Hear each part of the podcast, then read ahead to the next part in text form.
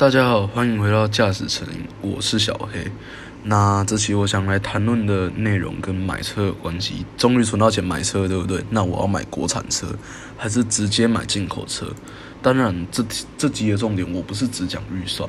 那我先讲一下为什么我想做这个好了，就是汽车它是每个人生活中。大部分啦，好了，不要讲每个人生活中不可或缺的物件，它能带你去想要的诗和远方，能为你遮风避雨，能让你展现风格。但现实往往是残酷的，选购车辆时，我们总是要考虑到经济性以及实用性这两个因素。其实像。现在贷款很好过件了，我以前常常就是都会有朋友问我说，他要不要买进口车还是买国产就好？那其实这个问题啊，连我自己都没有个绝对的答案，所以这篇报告我就会用我融合，就我就会融合一些我做的调查跟个人的看法来做一个判断的标准。那我先讲什么叫国产车？国产车顾名思义就是在国内自行生产的车辆，可以包括国内品牌及国外委托之代理商。那国内品牌最著名就是纳智捷嘛 l u s t r 啊，国外品牌委托制造就大家都很知道嘛，Toyota、Mitsubishi、Honda、Ford、Hyundai、尼桑跟马自达。那不过这边有一个小备注，就是福特跟马自达，它其实在近期慢慢改为全车系进口了。那在就进口车的。厂牌以及定义，进口车就是顾名思义，在国外生产，经过进口报税才能来到台湾销售，分为总代理及外汇两种模式。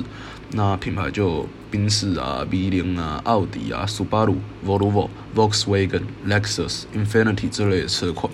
那我这边讲个，就是我来区分一下总代理跟外汇来讲，总代理就是。官方直接授权我贩售的，啊，外汇车商，啊，外汇就是外汇车商到国外以二手车名义进口，是消费者能以更低一点的价格入手不同规格台湾没有贩售的车款。那再来，我们来讲进口车的优缺点跟国产车的优缺点。那我们先讲国产车的优缺点，优点就是妥善率较高。什么叫妥善率？就是一台车它二手的产值越高，代表越保值。那保养维修的价格比较低廉，车辆售价比较便宜。那缺点就是什么？刻板印象认为进口车一定比国产车好，面子问题啦。再就是国产车为了节省成本以及制造省油耐操的效能，常常会更换引擎啊、变速箱、钣金，用那种。就那种设定会让它的实车跟原厂的设定不符，就变成说选择的需求上来讲，选择会比较少。那我们来讲进口车的优点，优点第一个有面子嘛，刚才讲过。再就是你依照你的购车需求可以选择车款是比较多的。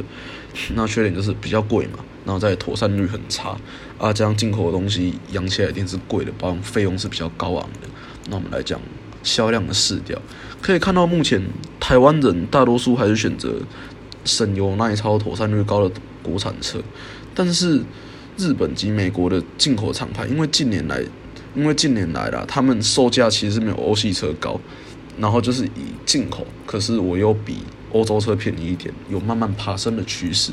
那再来就是讲到它的未来趋势，就是嗯，因为讲真的，有一些国产车代理商经营策略不善。